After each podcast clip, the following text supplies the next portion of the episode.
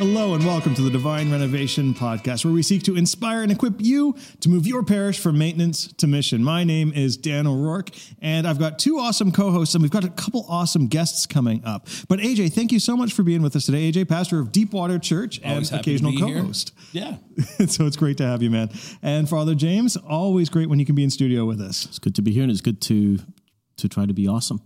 set set the bar high, and uh, I think we'll I think we can reach it. It's a whole bunch of aws- of awesomeness. This Yeah, morning. well, you know what? I like awesome. And honestly, what I'm really excited about today is the guest we've got coming on. One of the things we hear most often at, at Divine Renovation is sort of the, the challenge that parishes have to try and raise givers and, and, and to get the, some of the increased funding they need inside of a parish that's decided, that's chosen to go on mission. And so today we've got two guys, Frank and Mike, uh, from Tithely. Tithely's a, a company that um, that creates uh, a tool to, to, to help parishes increase giving and also keep connectedness. So we're going to be bringing them on shortly because I think giving is so so critical. And AJ, part of the reason why I asked the team to make sure you could be here with us today is that you've actually had some some great success at raising givers at, at your church at Deepwater. Yeah. Yeah. It's, it's something that we uh, realize does not come naturally uh, to people, that, that people don't kind of wander into your church predisposed uh, to, to be sacrificial givers. And so we've spent the last uh, couple of years, especially, really trying to, to drill down on how we can help uh, disciple people to the point where they, they understand the, the importance of giving and not just see it as a, you know, this is how we fund our operation, Yeah. but they come to understand the value it has as an act of worship, as a part of discipleship, as a thing that forms uh, them spiritually, and, and to help people kind of have a, a well rounded understanding of, of why this has been a discipline that, that Christians have practiced uh, ever since the beginning. And Father James, when you were pastor at St. Benedict Parish, you had you did you worked hard to, to, to, to instill that culture inside of that community, and, and you ended up with a fair degree of success. People began to to to, to see the value of, of that kind of giving, didn't they? yeah. We we saw the giving increase probably about hundred percent over the course of four or five years. It was it was gradual. Even initially, you know, introducing what we called at that time a stewardship campaign, where we did a four or five week campaign of preaching and teaching and inviting people to make a commitment to increase their giving or to consider their giving and be intentional about it. And the first time we did it, there were there were shockwaves and people were horrified. Like, like what you're doing? What? Like we got you know letters of complaint and all this. But uh, I figured you know if if public television can do a campaign to support the mission, why can't the church? I, I think our mission is probably a bit more important than public television, and and people don't respond viscerally uh, in that way to like the you know the children's hospital when it does a campaign. So to think have people to think more about the mission rather than simply you know what's what are the ba- the, the the you know the basic costs that we need to cover because that's it's not very inspiring. You know, help us pay the light bill. You know, and that's often where where many churches begin is well, what's the what are the basic maintenance costs?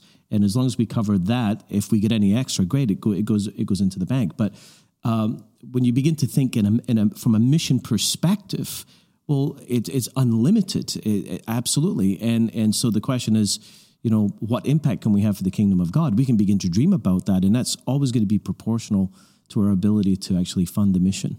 uh, it's funny that you use that term mission because uh, a lot like your guys' tagline from maintenance to mission, like that's true for giving too, right? From Absolutely. from maintenance in the most literal sense of like how do we keep the floors clean and the lights on to mission how do we fund the advancement of the kingdom of god uh, in our city like that's that's so important and i think uh, one of the things i realized when it comes to preaching that's one of my primary roles is i cannot preach through the new testament without talking a lot about money Yeah. because jesus talks He about talks it so about it more and- often than yeah, and, anything and- else. And it comes up with Paul, and it, it's this constant theme. And uh, I think we we do our people a disservice when we refuse to address this, because the truth of the matter is, for most people, uh, I think who haven't come to a point of uh, being fully submitted to the lordship of Christ in their life. For most of them, money is uh, the primary driver. Like it drives their career decisions, right. drives how they, you know, what they choose to do with their free time. It it becomes a primary pursuit for them, and, and in a sense, a uh, an object of worship, like something that they pay devotion to and make decisions based on. And and so, if we're not helping people to uh, kind of tear down that idol in their life, uh, we're shortchanging their discipleship growth. Yeah, I think there, there are a couple of, of key mistakes that many churches make with regard to finances. Number one, they often contextualize the conversation about the church's need to receive rather than our need to give. Absolutely. And and that's always going to have limited impact. Mm. I, I, think. Uh, secondly, we often churches will often say, "Here's what we need to meet our, our basic budget." So it's like you know, here's the, the here's the minimum need, and the bar is set really really low. Um, uh, and and the third thing is that many churches, sadly, even to, even to this day, focus on raising funds rather than raising givers. And that's something that I've become incredibly passionate about over the last number of years. And I love this. To the point that when I when I see fundraising events in church, it drives me nuts. Like, yeah. it, it, you want to get my blood to boil? Oh, I, I, could go. I I've got, I've got a rant in me. I can feel it swelling up.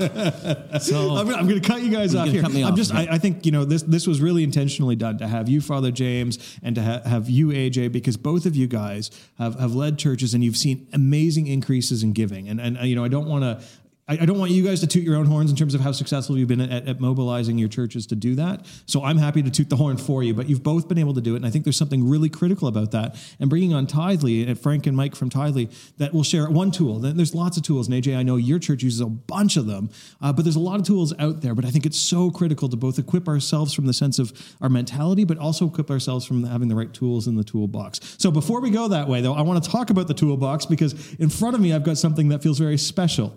Uh, I'd like to, to read from uh, this book, but I can't because it's written in German. Uh, so, Father James, we got our first copies in the office of the Divine Renovation Handbook translated into German. Here it is. And it's in hardcover. It's in hard And the layout is absolutely gorgeous. And it's, I'm calling it the you know, we, we've referred to the, the uh, Divine, Renovation, Divine Renovation Guidebook as the DRG. This is the BMW DRG. BMW. I mean, this is, this is made in Germany, slick and fancy.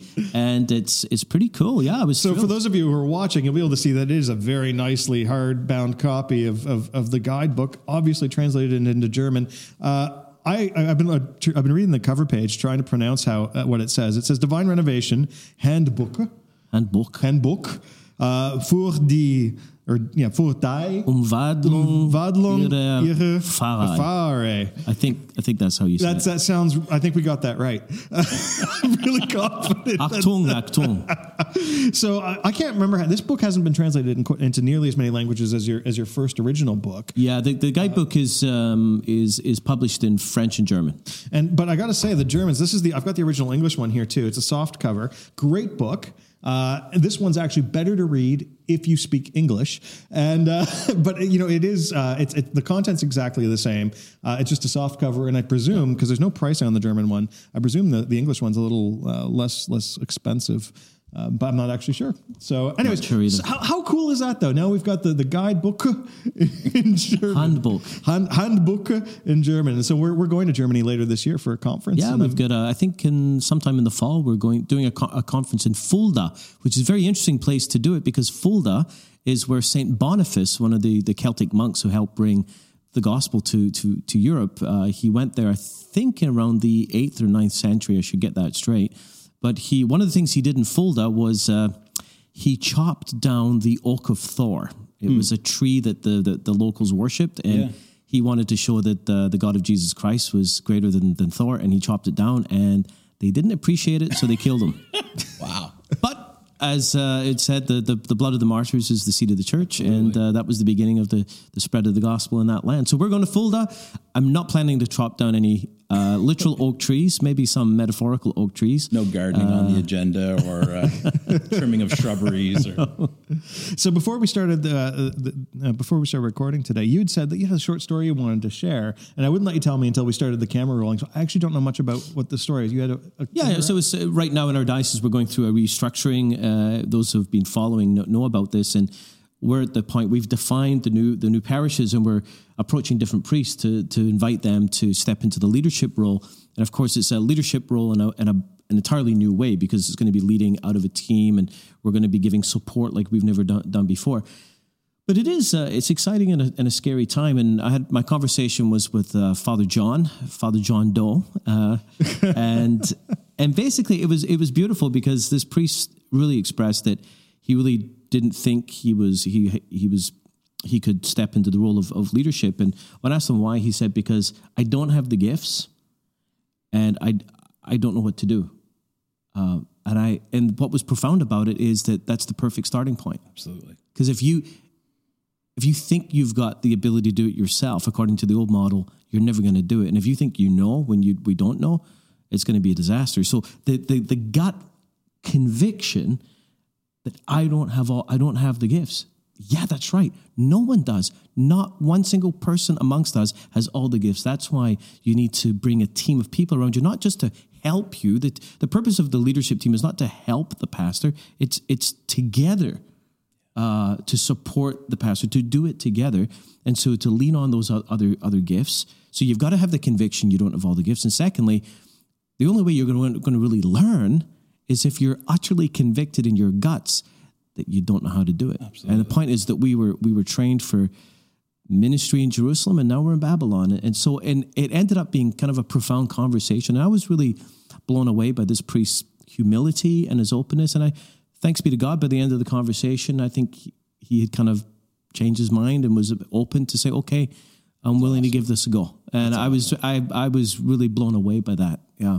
It's always a red flag for me when I talk to someone and they think they know what they're doing uh, in ministry. Like, I mean, it, it's one thing if you've got a track record and like we think this works, but yeah, that that humility factor that goes, I need other people uh, on my team, and I need inputs. Uh, from other people who can help me learn more. That's one of the things I love about the the coaching network that you guys do is it it gives people that opportunity to say, look, I I have the responsibility and I've got the heart for this, but I know I don't have the full skill set. I know I don't have kind of all everything figured out, and I'm looking for some people who can come alongside me and coach me and help me grow and develop. And and when we stop. Uh, looking to people beyond ourselves for, for ideas and inspiration, that's when your leadership starts to stagnate. And that's when you've kind of hit a ceiling and you're never going to be able to, to move forward beyond that. I think I, look, I consider I look back at my over the last number of years at key moments in my own growth, and it's it's always come from a place of of realizing my incompetence, experience mm-hmm. not just realizing, experiencing it, tasting it, and and also finding myself in a place where I I realize I don't know what I'm doing anymore. I don't know how to do this, and and that's always been a driving force in in, in growing. And I think you know that's what happens of course when you when you step outside of the box a little bit when you're willing to go in that new direction too often though we we stay in a very safe place. And and the thing is that in terms of my work with other priests uh, we know how to do the things we know how to do. We we're not we have competency in that. Uh, however the, this the challenge of this present era is to is to move beyond the things we know how to do because it's a it's a different world. One of the things that's coming up, Father James, just reaching in front of you here to grab a copy of our newest book, uh, Unlocking Your Parish, Making Disciples and Raising Up Leaders with Alpha by you and uh, Ron Huntley. And I know we, we record these uh, episodes a couple days before they come out. So we're actually doing the book launch party here in uh, Halifax, Nova Scotia tonight. It's at St. Benedict Parish, which of course is the, the main character in this book. Yeah, so it's so exciting. I, am excited to get the community together to celebrate and to, I, I, it's just when, when a book like this comes out, and I mean, the early receptions have already been quite, quite positive. It's amazing. I was actually, I read a few chapters last night and it's, it's so funny. You read it, I'm like, this is actually pretty good. this is actually good. I'm enjoying this. well, I'm excited to see that how this book is getting out there into the world. So, if you're listening to this podcast, it's already too late to have come to the book launch. Although we're going to be doing one in, in the UK around uh, the Birmingham event. I'm not sure exactly the date or time of that, but we're in uh, in the UK in a month for a, for a, a Divine Renovation conference, and so we'll be able to celebrate the book there in the UK as well. But guys, I'm going to cut us off here because I'm excited for us to to bring in Frank and Mike from Tithely, and so let's uh, let's take a brief pause and we'll be right back with those awesome guys.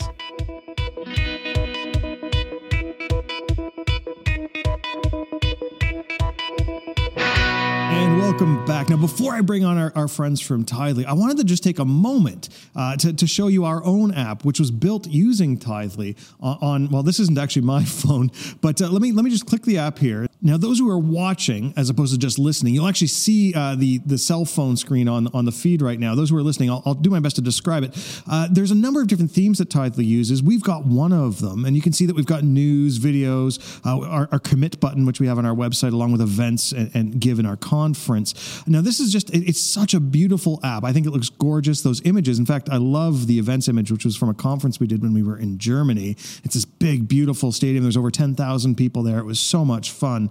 Uh, if I want, if I go really quickly into news, just to give you a sense of what it looks like, there's a huge list of articles that we've we've written. Uh, if I if I click on one of them, you'll see the way it would work. You, you, this one happens to be uh, what is Father James Mallon reading right now. Uh, it's a little out of date in the sense that this one's a little older, but uh, I, I, imagine he really enjoyed completing the Benedict option. Uh, but it, it's just a great way to be able to share news with with people who love Divine Renovation, who want to stay connected with us and our team. and what, of course, we as a as a ministry, we're also a charity. We're we're a legally incorporated charity, and of course, if you're running a parish, you're a legally incorporated charity of some sort. And being, giving people the ability to give is so critical. Our give button is right here. It's got a little picture of some hands tapping a cell phone. That's the encouragement. And when you, cl- you click it, you get shot right over to this, this screen here. Now, I'm actually using. Um, our media director's uh, cell phone. This is his iPhone. So I'm just going to go ahead and donate $100,000. Uh, you don't mind that, right, Nathan? There we go. 100 thousand dollars. I really hope this works. Uh, and, and and I'm going to cover the credit card processing fees because that, that that seems fair and, and, appropriate. Oh, let's do automated. We'll do this every month. Nathan's going to donate hundred thousand dollars to this ministry going forward. So I, it, I just wanted to show you just how simple this stuff is. It's just Tithely has made this this this app so simple to use, and so I'm so excited to to bring them on. So welcome, guys. Awesome to Thanks be here. So it's, uh, about 6:40 a.m. where I'm at, so I love mm. doing shows this early. God bless you. Jeez, 6:40 a.m. Now, where exactly? Because you guys aren't in the same place, right? You guys are. So, for people who are who are, who are listening, uh, you, are on two different feeds uh, being broadcast into studio here. So, so where are you, Frank? I'm Southern California, San Diego, uh, in the U.S. Oh, good morning, bud. Good. what about you, Mike? Where are you located today? Uh, I'm in Viña del Mar in uh, Chile. Oh wow! What time Jealous. is it there? It's uh, it's about 72 and sunny, and I'm looking at the Pacific Ocean. Oh, jeez. Well, that's well, yeah. Well, what, like I'm not going to tell you like what, what the weather's like PM? here in Nova Scotia. It's, yeah. Uh, we we also yeah. have weather. Yeah.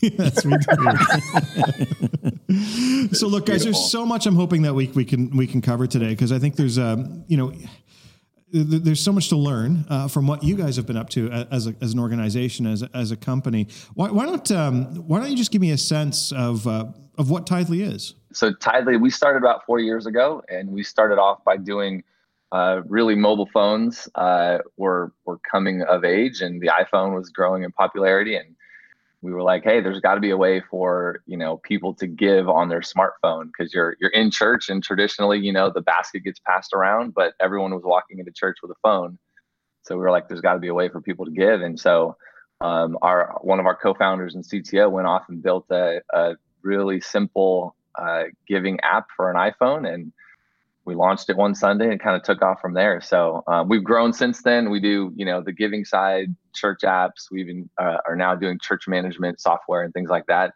Um, and yeah, we serve about 9,000 9, churches uh, in eight countries right now. Wow. Isn't that awesome?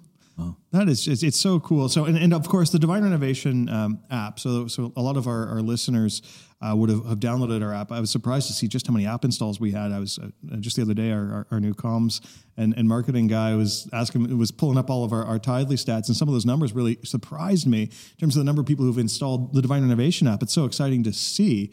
Uh, and so there'd be a lot of people. Well, you have to tell us now. You can't leave us hanging like oh, that. Yeah, right. Yeah, That's like hanging. Those are trade secrets. uh, it, it, it's in the. It's, it's it's it's a big number. It's a big number, and um and so and, and a lot of people listen and and view this very podcast through through that app because I can remember when we were when we were launching our podcast or when we were trying to get people make it easier for people to, to listen and to our podcast. Some of our, our audience, frankly, weren't familiar with what a podcast was, mm, and so right. even now, when if I'm asked by someone who's like, "Well, uh, how do I listen to a podcast? I don't know how to use podcasts." I just I'll just download the Divine Renovation app. Mm, it's built right yeah. in there, and you have the option between watching the video or or the audio right right right on the app. Yeah, it, it, it, really simplifies things. And nice. we've had, in our case, we've had a lot of people who've, who've, supported our ministry through our app as well. That you know, we've had very small donations uh, in terms of modest size that, that are recurring, uh, and then we've actually had a few for substantial donations that have been able to come through that our app as well. It's, it's, it's amazing to see just how easy it is for, for people to be able to to support a ministry.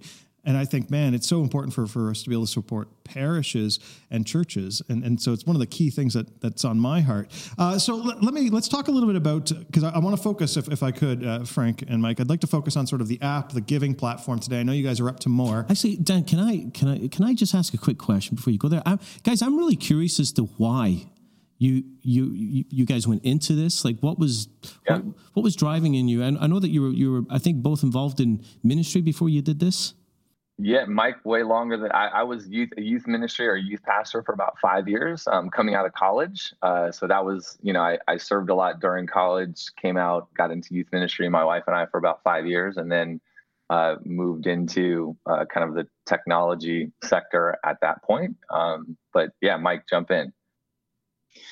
Yeah, I uh, I served as a, a full time minister throughout the United States, uh, going from various churches, from relatively small ones to very large churches, um, and that was a part of my life. Uh, very proud of, and really excited that uh, serving for over ten years, uh, doing that for people throughout the U.S. Yeah. So I mean, back to your your question about how it got started. It I mean it you know churches um, it, you know and i guess i can't totally speak worldwide but in in the us you know churches have you know their seasons. And so um, you know like your smaller church is very dependent on or you know mid-sized to smaller churches are usually very dependent on weekly giving right? So that moment in service where you know you're going to take a couple minutes and talk about the offering and p- people are going to pass the trays and people are going to give their gifts usually of cash and check is a really really important moment for you know the the financial health of the church right? To pay the bills to pay the staff to keep the lights on those kinds of things. But during you know let's say the summer season in the US you get lots of people that you know they have family in town they're traveling they're on vacation things like that. And so attendance in churches often dips and right along with it um, the giving dips and that mm. can be hard for some churches. Uh, and then you get seasonal things like uh, you know, uh, Dean, who's our CEO, he was uh, a pastor in Atlanta for 20 years. And so he, every time the winter hit, if there was some kind of snow in Atlanta or some kind of crazy weather, people just wouldn't yeah. show up to church and all of a sudden giving would dip in these seasonal times, right? Or you get natural disasters, things like that, right? Where there's just things that affect attendance. I can remember um, but, coming from Canada and the weather we're having right now. I remember in winters, I remember some Sunday mornings getting up and opening the curtains with a sense of dread, and it was like, oh crap, you know, yeah. we, we just lost five thousand bucks. there you go. You, I mean, so you you felt it, right? Like yeah. it's a feeling that that pastors and church leaders get when that moment strikes. Um, but the beautiful thing about mobile technology is everyone's walking around with their phone and whether you're in church or you're on vacation or you're sick at home or there's a, you know, a hurricane, like you still have your phone and you're probably trying to find a way to make sure that it's charged so that you can still get on the internet and things like that. So it just made giving something that you could do anytime, anywhere. And then the second piece was we wanted to make it really simple for people to set up automated recurring giving. Mm. So, you know, there's lots of very faithful givers, very generous people that every single week they bring their check to church and they put it in the basket and they give a hundred dollars a week faithfully. I mean that that is recurring giving. You're just doing it in a manual way, right? So we wanted to make that process something that people could automate via their phone. They could set it up right there when they're in church. And now I've got automate. You know, I'm giving my hundred dollars a week, but I'm doing it digitally. I get my receipt. It's all tracked for tax purposes and it's be- a beautiful thing. So we wanted to kind of solve those two problems, and um, yeah, now now when the when you see the snow, uh, you know you know that half your church is already giving digitally, and it's not going to have as big of an impact on your giving. At, at, our church, I always like to say when it comes to those kind of uh, technology based giving, recurring thing is that uh, even when you don't come to church, your money still does. there you go. so, look, guys, I want to give our, our listeners a chance to understand the full scope of what the apps are that you guys develop. The Divine Renovation app, which I, I showed earlier, I mean, it's it's it's not which is amazing. I hadn't seen it yet, but it, it is amazing, I mean, isn't it? So good. Yeah, yeah, So your team, I worked with your team. I'm happy to share that story because it was a really great experience for me, and um, and and frankly, all along the way, uh, I never confessed this to you guys, but I was totally evaluating whether I feel comfortable ever bringing uh, you guys on and, and sharing, you know, your technology and your your the, the way my experience uh, of, of working with you. I was always I was evaluating it the whole way, and at any point, had you guys messed up, uh, this conversation wouldn't have been happening. Instead, my experience of working with your team and and the final product was exactly what we were hoping for as a ministry. It was a great Amazing. experience. Who uh, did you work with on our side? I need to give them a shout out. Uh, so I worked with a few different people. I worked with Sheeran, and I'm going to forget the name, and I'm going to be really embarrassed about this, and I'll come back to it later. They were awesome people, uh, and so so. Amazing.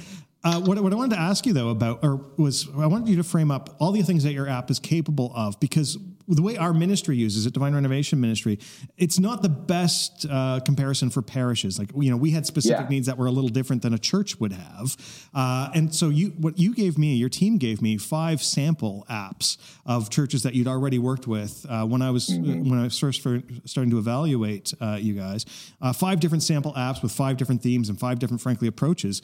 And so, so what are some of the other ways that you see your your technology, the Tithely app? Um, what what are some of the ways you see churches using it? Yeah, uh, it's a great question. I think there's a little bit of, variance from church to church or parish to parish on things that are important to the local congregation, but some of the things that are universal to everyone using the app, obviously, giving is a part of that custom app. But then content, uh, being able to provide that in a cohesive environment uh, as we know, people are accessing the internet more and more from their mobile phones. And when they go onto their mobile phones, almost 90% of the time it's through an app, whether it's mm-hmm. Facebook or Instagram, their banking app, what have you. Most people are not going to Google and going to a website. They're pulling up an app to access that content. So this gives the church a way to be able to provide different uh, sources of content now. For example, a lot of churches or parishes have their church calendar on their website they might have sermon archives on a YouTube or a Vimeo channel or an iTunes. Uh, they might have just kind of di- disparate sources of content. In order for to have that a cohesive experience in the parish, you've got to go to three or four sites, which nobody's going to do. So the app is what brings that content together to be able to have that cohesive way of edifying the church, providing those types of tools to build people up, to provide encouragement throughout the week uh, as you know, and, and I know from being a full time minister myself, what happens Monday through Saturday a lot of times is, you know, we're just rolling the dice sometimes on people and wanting to have a way to have a touch point to encourage them. Uh, some of the things that are native in the app as well are things that are very important, like push notifications.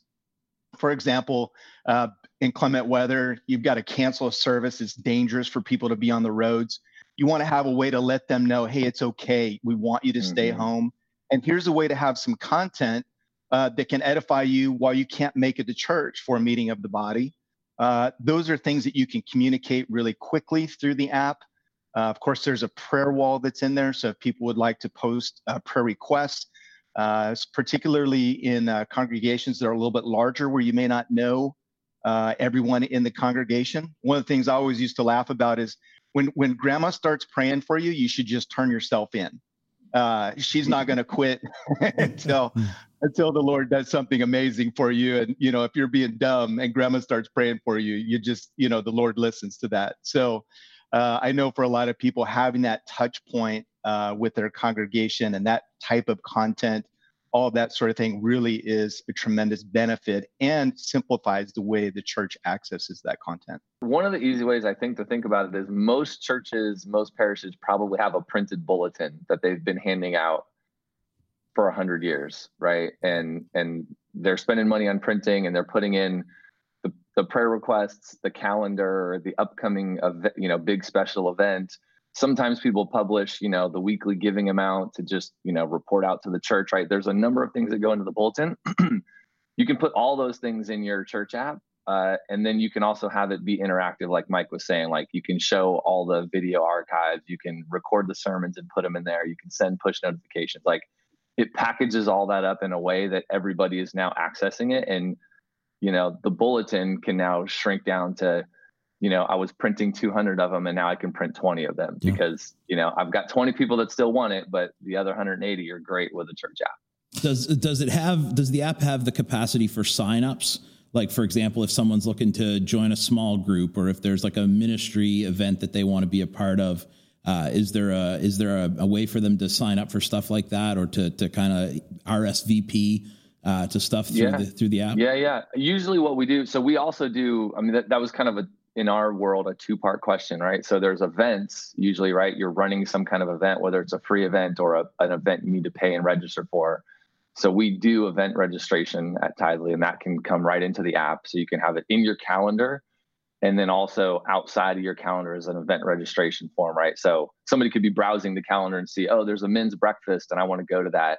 And they click the register button, they put in their name and email, and they're reg- it's a free event, let's say, right? And they can register for it right there. Or you could have, you know, youth camp um, in the summer and that's you know a hundred dollars and i need to you know mom needs to register the kids or something like that so you can do all those things um, and then the other side is small groups and usually small groups are usually um, we don't do like a small group management kind of back end technology so usually the way people would do small groups is create like a you know a google form or some other kind of form engine that's handling all the different requirements for how to you know register for a small group and but that can also be embedded directly in the app right so, so we're not powering kind of that piece, but we put it in. Yeah, Frank, what I loved is because our, our website, the Divine Renovation website, we have we have we still do have something called Click to Commit, where we encourage uh, people who we encounter to commit to being on mission. Uh, that we want right. them to, to embrace being not just a, a, parishioner at a church, but being missional at a church. And so we have a, a form on our website where we, we, we challenge people globally to do this. And your, your team was able to just, they literally just imported that form right into our app. So there was actually, yeah. it was the simplest thing. So if you, if you're in the Divine Renovation app and you hit that commit button, that form is the exact form that's on our website, yeah. making it so simple and easy for, for both us and for you. Because if I ever want to change our form, I, I, just have to change my website and it's automatically being uh, propagated on, on the app.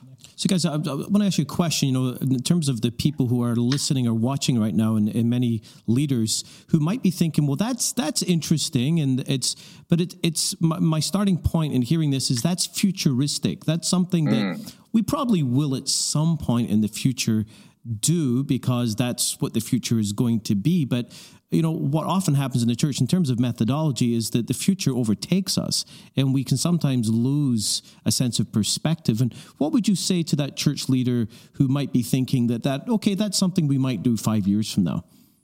I mean mike will have some thoughts. I'll share mine real quick. I i think that church lead, I'm I'm making a, a wild assumption, but I'm doing it just based on what I what I see happening in the world. That church leader or somebody on that church leadership or all of them probably have one of these a mobile phone, right? And they're most likely checking their email, browsing the internet, getting on Facebook.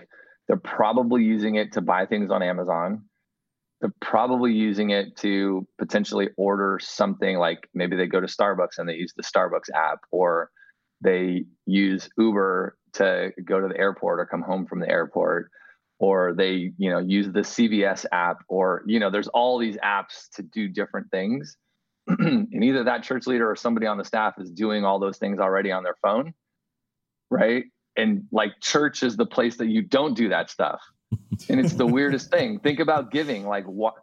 I don't even know where my checkbook is. Like we have one, and I don't know where it's at. My kids uh, will not know what a check is. They'll never see one. That's true. And so we ask people to come to church and write a check once a week, and that's oftentimes the only check they write.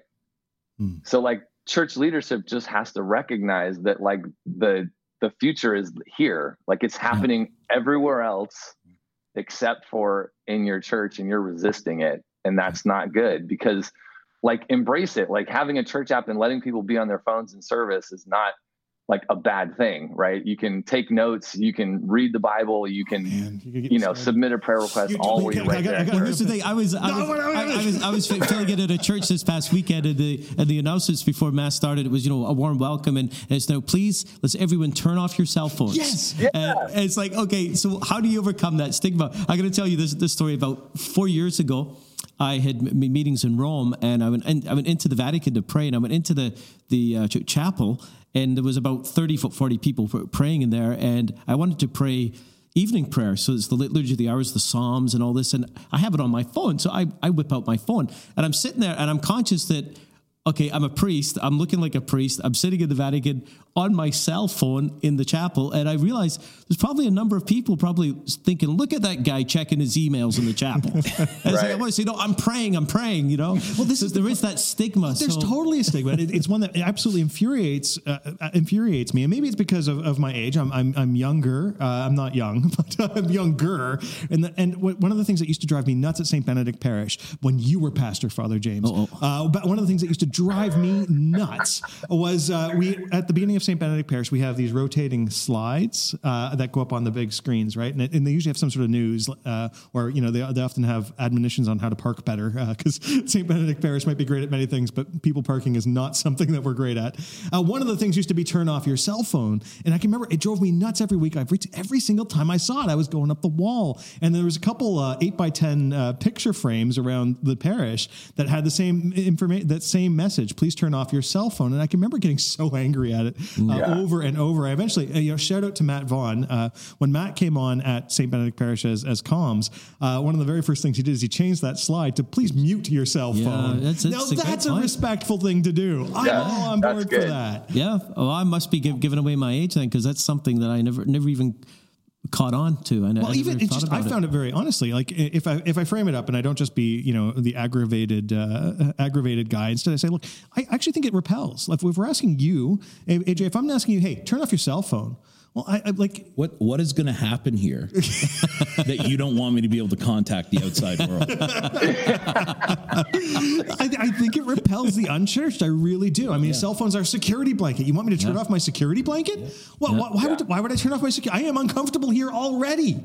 And so I think you just that made me feel more awkward because I'm not turning it off and I'm probably going to pull it out anyways. And now I feel like really extra, like I've got to hide it over here, like, or I don't know, put it in the Bible somehow and cover it up and try to. Totally. if you've got, you know, if you're if you're just exploring church and you've got like teenagers that are still at home or whatever, and mm-hmm. that's how they're going to contact you if they light the house on fire or whatever, and you're going like, I got to be in contact with, Yeah. you know, with my kids or Well, I mean, It's a good we tell churches like one of the coolest features i think you know personally in our app is what we call sermon notes and so oftentimes you know pastors are preparing their sermon and they have some sort of outline and we've given them a way to take that outline put it into the app in a digital format with things like fill in the blanks or uh, answer the question or free free filled notes and so it's like i'm in service I know the pastor's going to preach on something. I've got his outline in my app. And so you can get up to do the service and say, hey guys, pull out your phones and open up today's sermon notes. And then you get people taking notes right in the app. It saves them for them and they can email them to a friend. They can come back in and answer questions. Maybe they have small group questions that they go and they they read into their group, their small groups that they meet in, but it's all done in the app. So every single week you can get up and say, hey, church, pull out your phone and participate with me right? Like that's powerful versus shut mm-hmm. off your phone Yeah. and don't talk. And I think, you Mi- know? Mike, I think it was you I was talking to uh, back when we first uh, decided to d- build the Divine Renovation app with you guys. But I think you were talking to me back then about how, that in terms of engagement, that the sermon notes were one of the, the parts of your apps when you're working with churches that actually have the highest level of, of engagement. People are actually opening up and following along with, with, with whatever's being preached. And is, is that right? Yeah, it's absolutely true. It's uh, one of the sections of the app that gets used most. Uh, it's absolutely fantastic. I think you go from just kind of going back a little bit at, at- and you say, what do you say to the, you know, the leadership of the church of what about digital giving and using your phones? Well, at some point, using a check was cutting edge. Hmm. Right. And we we we managed Jesus didn't use a check. And I'm, you know, when people say, you know, why should we use this? I go, why don't you pay your your gifts and your offerings, your tithes, whatever you want to call it, in gold coins like he did? You're clearly not biblical. So it's one of those things where people, it happens so frequently, we get accustomed, we think that tradition equals gospel. Yes. So, and then the other question that I have for people is if Jesus was in your church, is he concerned about the people there or the people that aren't there? And how do you make your how do you make your church, your parish attractive to bring in people who want to connect with Jesus, who want to have a church home, who want to have fellowship, who want that connection? If we're still running church like the 1950s or 60s, the young people today are like, yeah, no thanks. I'm better off on my own. And in many respects, it's almost like a language barrier. There's people mm. speaking one language, and someone who's seeking Christ now is like, I can't understand what you're saying. Yeah. So I think there's aspects of that where the church really needs to kind of take that internal look and say, what are we doing to reach this generation? And the people that are here, they're saved. Awesome, fantastic. And it's one of those things I, I was using the other day the the example of Paul about parents and children. Children, you should respect your elders, but it also says fathers don't exasperate your children. There's some things that we do in church that are exasperating. And so when we can remove those things to people, then it becomes more of a, a, a, family atmosphere. And I think, Dan, you've seen that a lot in your ministry of bringing revival to parishes and churches and all of that, of trying to lower those barriers a little bit so that people is more attractive to where we're at so that jesus message really shines through to people. So i think those are some really good things how technology helps it, it, one of the things with the, when when a parish embraces uh, divine renovation, I mean, they've become missional, which means they have an expectation that new people are going to be showing up, that people who aren't part of that community are, are, are going to be mm. checking out that community, looking to possibly connect with that community, that this might become their future. They might actually get into this whole Christianity stuff, right? And one of the things that I, I find fascinating is is how, what's our connection strategy? So, how are we going to get them connected? I know there's a number of different approaches to getting connected. Uh, at St. Benedict Parish, you know, we, have got everything from connection cards, a welcome center. We, we encourage people to go and touch base. Uh, one of the things I loved about one of um, the Tithely example apps, uh, I say example, it's, it's a church. One of the churches you shared with me uh, that has a, a, an app. One of the, the very first thing, the very biggest block on their um, on their uh, app was get connected, and it's like that's for the noobs, right? It's like, oh, you you just you, you just downloaded our app today, get connected to our church, and and here's you know let's get our information. It's it makes it so easy. You're reducing the friction to get connected. I love that. I, am wondering. Uh, I mean, not like a full tutorial, but how uh, how kind of complicated is it to actually get your content into the app?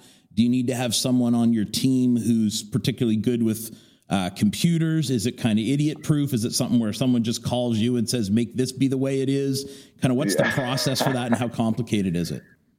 We try to make it really easy. I mean, I loved hearing uh, Dan your your experience with the team and Sharon and, and the mystery other and person. Carly, Carly was the other person who helped oh, me. I to shout out to Carly. Carly was awesome. Carly, Carly, yes. you were great.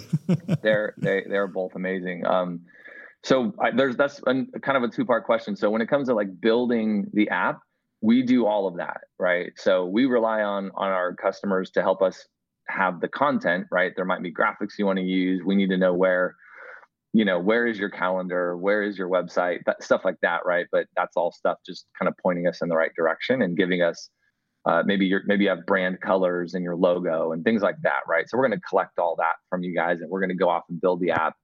And then the team's going to come back and review it with you, and you get a chance to provide feedback and say, "Oh, what this didn't quite like you know, maybe this should go here, or maybe swap out that graphic, or oh, that was the wrong link. Let's swap that one out, right? So there's a feedback, a uh, couple of feedback rounds, and so the building it, building part of it, we we do all of it. We don't expect our customers to do any of it. We want to make that easy, and then in, in the building process, we try to build the whole thing so that you guys don't have to update it.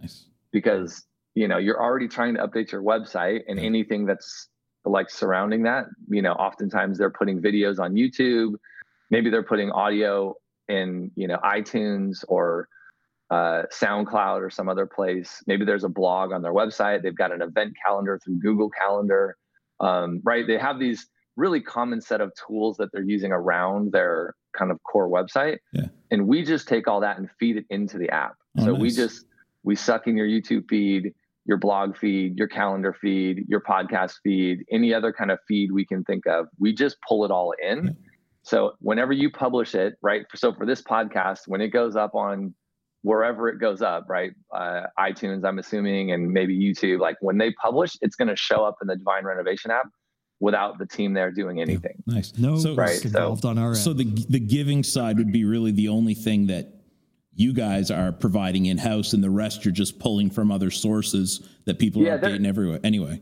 and yeah, there's things that are sort of like in house, like push notifications, for example, right? Like we're not going to automatically send push notifications because that's yours. It's like sending an email out, right? Yeah. Like you're going to provide the content for that. So you're going to have somebody that goes in to send the push notification. Yep.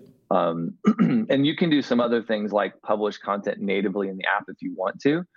Um, so somebody would do that. If, let's say you don't have a blog on your website, but you do want to have like a a digital bulletin yep. that's that changes every week, right? You would go in and, and publish that kind of content, right? So there's there's we try to pull the major stuff and then hopefully it's 10% of the stuff that you're publishing natively in the app but that's something that somebody's already kind of doing and thinking about as nice. part of their day-to-day job and you've you've got a um, simple interface for that it's not like people need to know how to code or anything i assume no no no coding required yeah, yeah. no no it's so, uh, cool so i'm so, so i'm listening to all this it sounds amazing i'm a church leader but i'm thinking yeah but this this must cost a fortune. Twenty, thirty thousand dollars. Must cost. It must because this sounds too amazing. so I feel like I'm setting you guys up here. So yeah, I was like, wait, do you want? Father James actually does no idea what it costs. Would be the other I don't know. I'm really asking that. I'm really wondering what does this actually cost. To build the app, um, it's just 149 dollars US. Nice. Um, that's to work with a designer, uh, somebody like Dan mentioned, Sharon or Carly. We've got some very talented people on that team. Uh, and then once it's set up, it's uh, $59 a month US moving forward. And that's the sum total. In that also includes text giving if you would like. There's no additional oh, yeah, charge for that. Talk about so your text very, giving, yeah. A very reasonable, very reasonable cost. Um, as you know, if you're going to make a custom app, generally you're looking at four to five thousand dollars up front. Uh, if you're going to program it from scratch, um, so we're trying to make it affordable for churches and parishes to be able to get in, and have a tool that makes sense and not be a burden to them financially, but a blessing. So the way I looked at it was like we, we, we spent a couple hundred dollars, not even like so Canadian. We got we got Canadian dollars not so great right now relative to the American dollar. Uh, so we spent a couple hundred bucks to get the the Divine Renovation app uh, designed into the iTunes App Store, into the Android App Store, and then we pay fifty nine dollars a month. But that fifty nine doesn't just cover the cost of the the app, you know, being live and, and continuously uh, working and, and being updated for us. It also covers all the the the the, um, the giving side of things because we are giving on our website. So if you look to donate to our ministry through our website, ignoring the app, if you donate to our min- uh, to our our ministry through the website, that money is also is, is being handled by the the tithely fee. So it's it's hosting okay. all of that nice. stuff. And so and, and event registration would be a third part of that that you guys may not use at Divine Renovation, but everybody that uses Tithe as a full event registration platform, right? So it's like giving events, church app, kind of all bundled together. Um, if you already have an event registration platform, is that something you guys are able to, to pull into the app?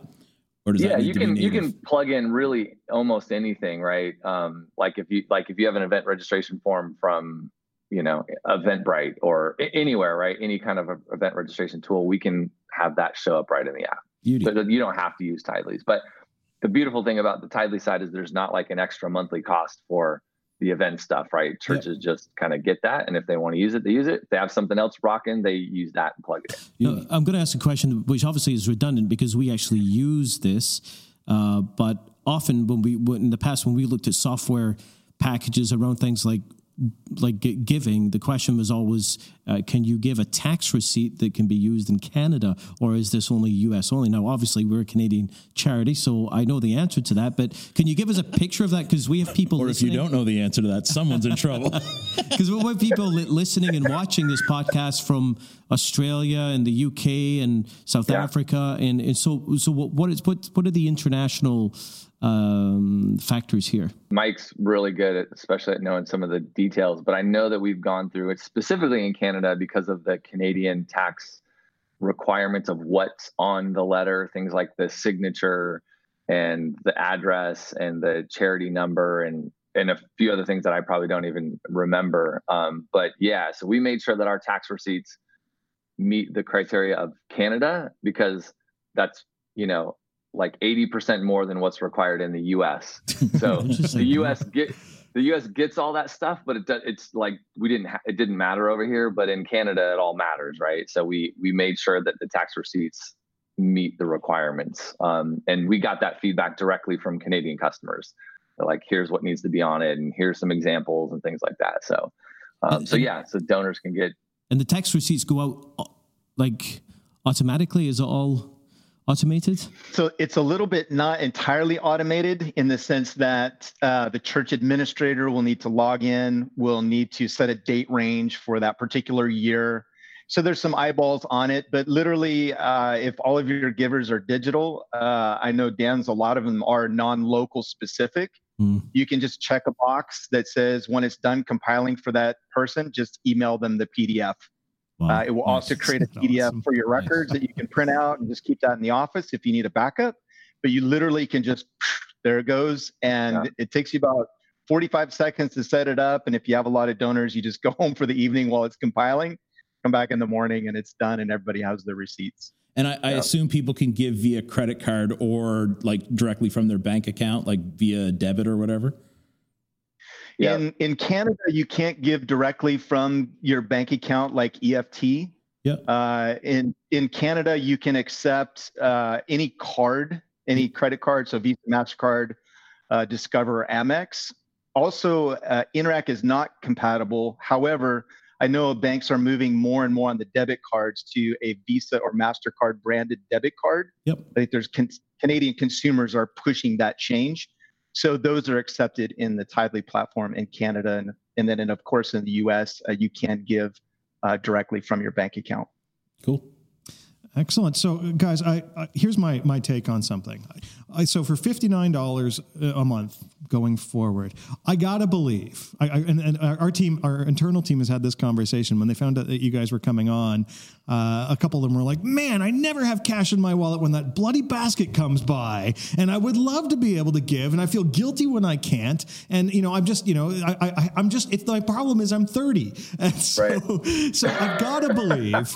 I've got to believe that that you know having the app is making a difference in some churches. So I, yeah. I, I have no idea. This isn't a. Pre- I have no idea what you might say, but do you have examples of this making a difference? Are you seeing giving go up in churches? Are you seeing connection go up in churches? Give me some examples. Make this real for me, guys. There's quite a few things on our website, uh, customer success stories that you can go and read, white papers with stats in there where their giving was at beforehand, where it got to after implementing Tithely how long of a process, what did the leadership do to implement it. Uh, you can see that at get.tithe.ly. Uh, just scroll to the bottom of that page there and you can see customer success stories. But it's, uh, again, it's one of those things when working with churches, as Frank mentioned earlier in, a, in our time, there are people that do a faithful reoccurring giving. It's just manual through check. And there's a lot of people who that's the way that they connect with their act of worship. Yeah. And the worship of giving, right? And so Tithely's not asking for, you know, taking away someone's favorite toy. That's not what that purpose is for. It's simply to come alongside and to assist in the people who forget their checkbook or the people who are tired of writing a check, frankly, and they're just doing it because that's the only option they have, as well as getting those younger folks uh, to start giving, uh, which was fantastic. In fact, I'll just share a quick story while Frank's pulling up a couple of stats on that.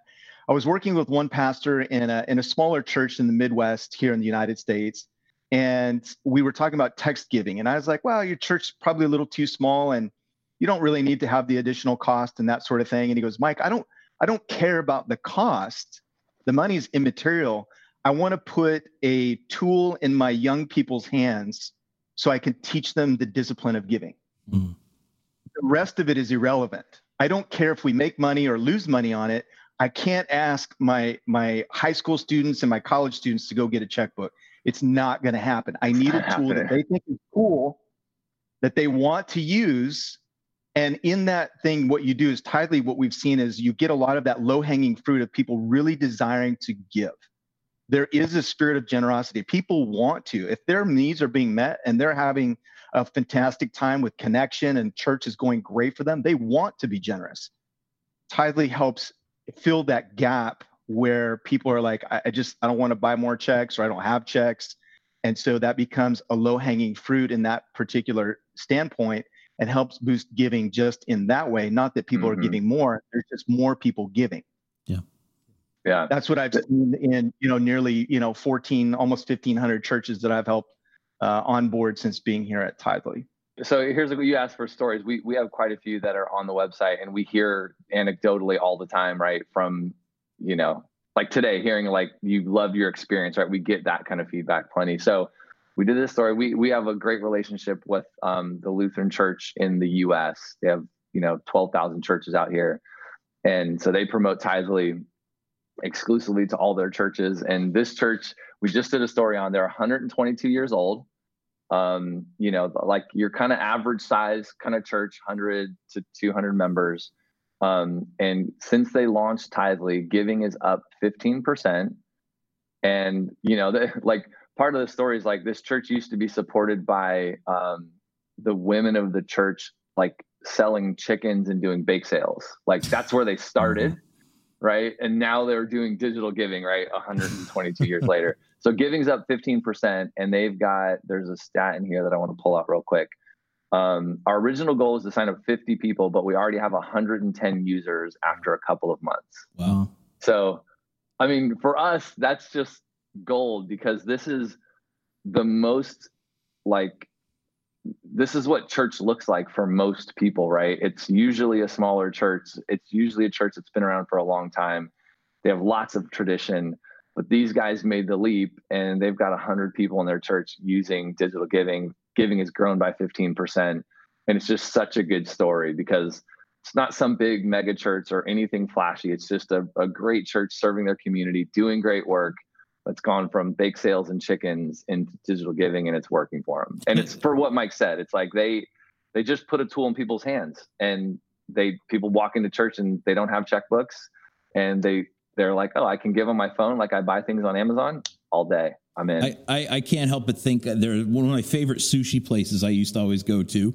Uh, never had like debit or credit or anything. You had to pay cash.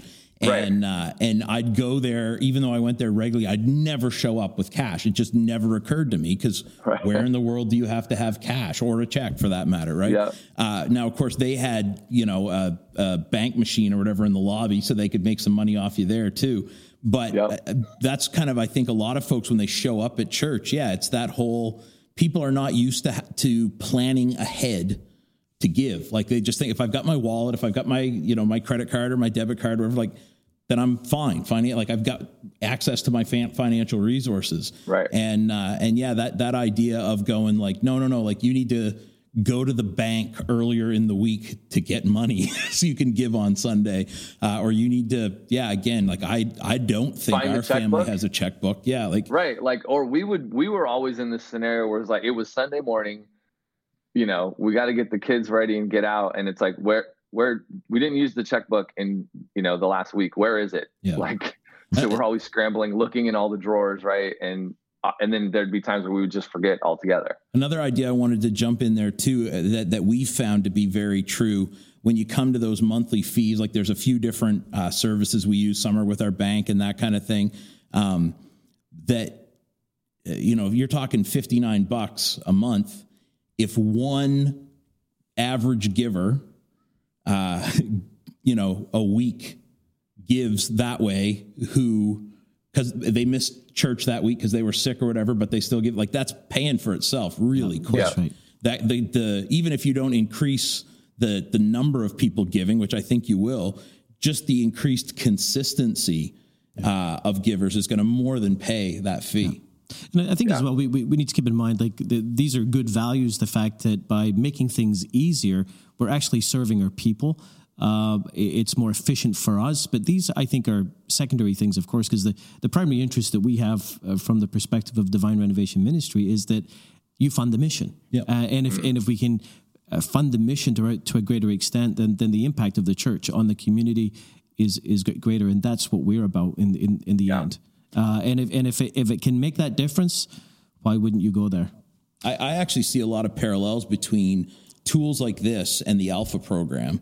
Uh, because the whole idea of Alpha, like it doesn't have any truth that doesn't exist somewhere else.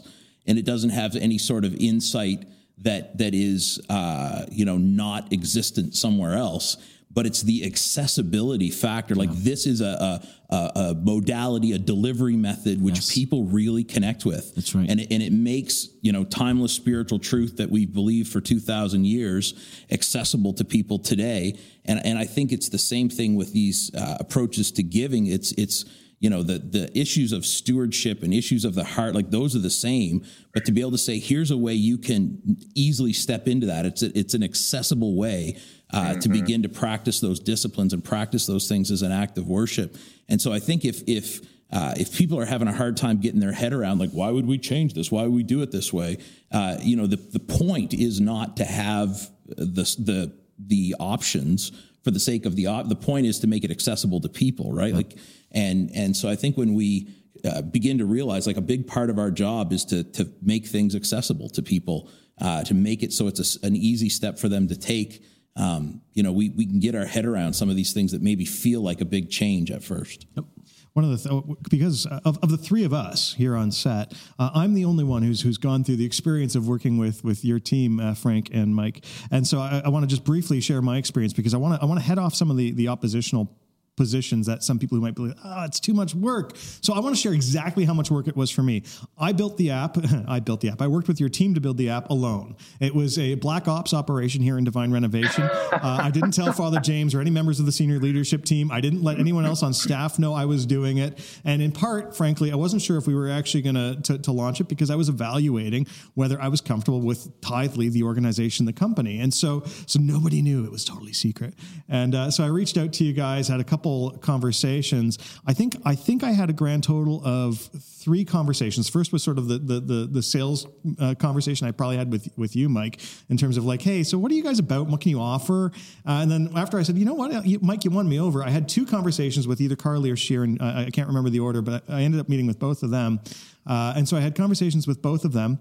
And um, what was so great was we already did all the stuff that's in the app. Like I didn't have to create anything new. You pulled our news feed off of our website into the app. You pulled our YouTube feed off of YouTube into the app. You pulled our podcast feed off of iTunes into the app. Uh, our click to commit, you pulled that in. Our the donation page was something that's actually what prompted me to start searching. Was we went, we needed a new donation page because ours needed to be updated with recurrent giving, and and so you, you were able to create that for me. Honestly, I took it was two I think it was two one hour phone calls with with Sheeran and Carly, and I ended up with a um, with a with a, a beta version of the app on my phone. Like I couldn't believe it. It was less than a day's work from beginning to end, and I had an app. Uh, I was I, I, was absolutely astounded. I think we made one or two tweaks to some photos, and uh, and that was it. That was done. We were, that was it. I had the Divine Renovation app came into existence that quickly. It blew my mind. And so what, what I think, like Father James, when you were a pastor, would you would you would you be willing to spend less than a full day's work and fifty nine dollars a month to increase giving by fifteen percent? Of course, of course, yeah. And I think even just the whole thing of ha- having an app. I remember uh, three, three, four years ago saying, you know, when, when I was a pastor, saying I would love our church to have an app. I just never, we never really had time to go there, but it was always something on my list of things to do because I think the medium is the message as well, as a very famous Canadian once said. And and if we are sh- seen as a church to to try to be all things to all to all people to do everything we can to reach people then that that means employing the latest that things that are basically the norm. I mean the temptation in the church is to think of these things as that's that's new that that's that's futuristic. Well it's it's not new it's it's normal and it's been normal for years. And so it's time for us to catch up Absolutely. So, look, guys, we sought you guys out. I'm, I'm, looking at you, Frank and Mike. We sought you out. You didn't seek us out. Uh, and we asked you to come on this podcast. You never asked to come on this podcast. It, we did all these things because we really believed in what, what you guys are doing in terms of helping to equip churches uh, to better yeah. connect with, their, with the people who are attending and to, to better uh, give and, and, and, live that spirit of giving that we're all called to as, as Christians. Uh, now, you did give us a, a, a, promotional link, so I'm, I'm happy. We'll, we'll put that in the show notes. It's uh, get.tithe.ly slash partner slash divine dash renovation. Did you get all that? It'll be in the show notes. Click the link in the show notes. the show notes. And, and, you guys are giving us a, a, small a small kickback for, for the fact that we're supporting you. But I want I wanted to be clear that you never sought us out. It was the opposite. We we found you guys and we thought, yeah. wow, our experience with you was great, and I know it can be great for churches out there who are looking to get increased connection with their parishioners, to get increased giving from from their parishioners, and make it easier, reduce the friction. And so mm. I, it was just it's just so great to be able to bring you guys on. And so thank you, Mike, for being with us, and thank you, Frank. Yeah, man, so good. You guys are Great a blast, and uh, yeah, really, really grateful to be here. And hopefully, you know, it helps some of the the parishes and church leadership that listens. Awesome. Thank you, Mike and Frank, for being with us today. It was so great to hear about more about Tithely. And, and I just, you know, it's so exciting to see what, what you guys are doing and what you're able to do for churches. If you've been listening along with us and you know a church that needs more money, send them a copy of this podcast. And, and please encourage them to download the Divine Renovation app. It's a great way to follow along with our podcast as we go, as we release them in, every week on both audio and video format. Both are in our app. And so we look forward to being with you again next week. God bless.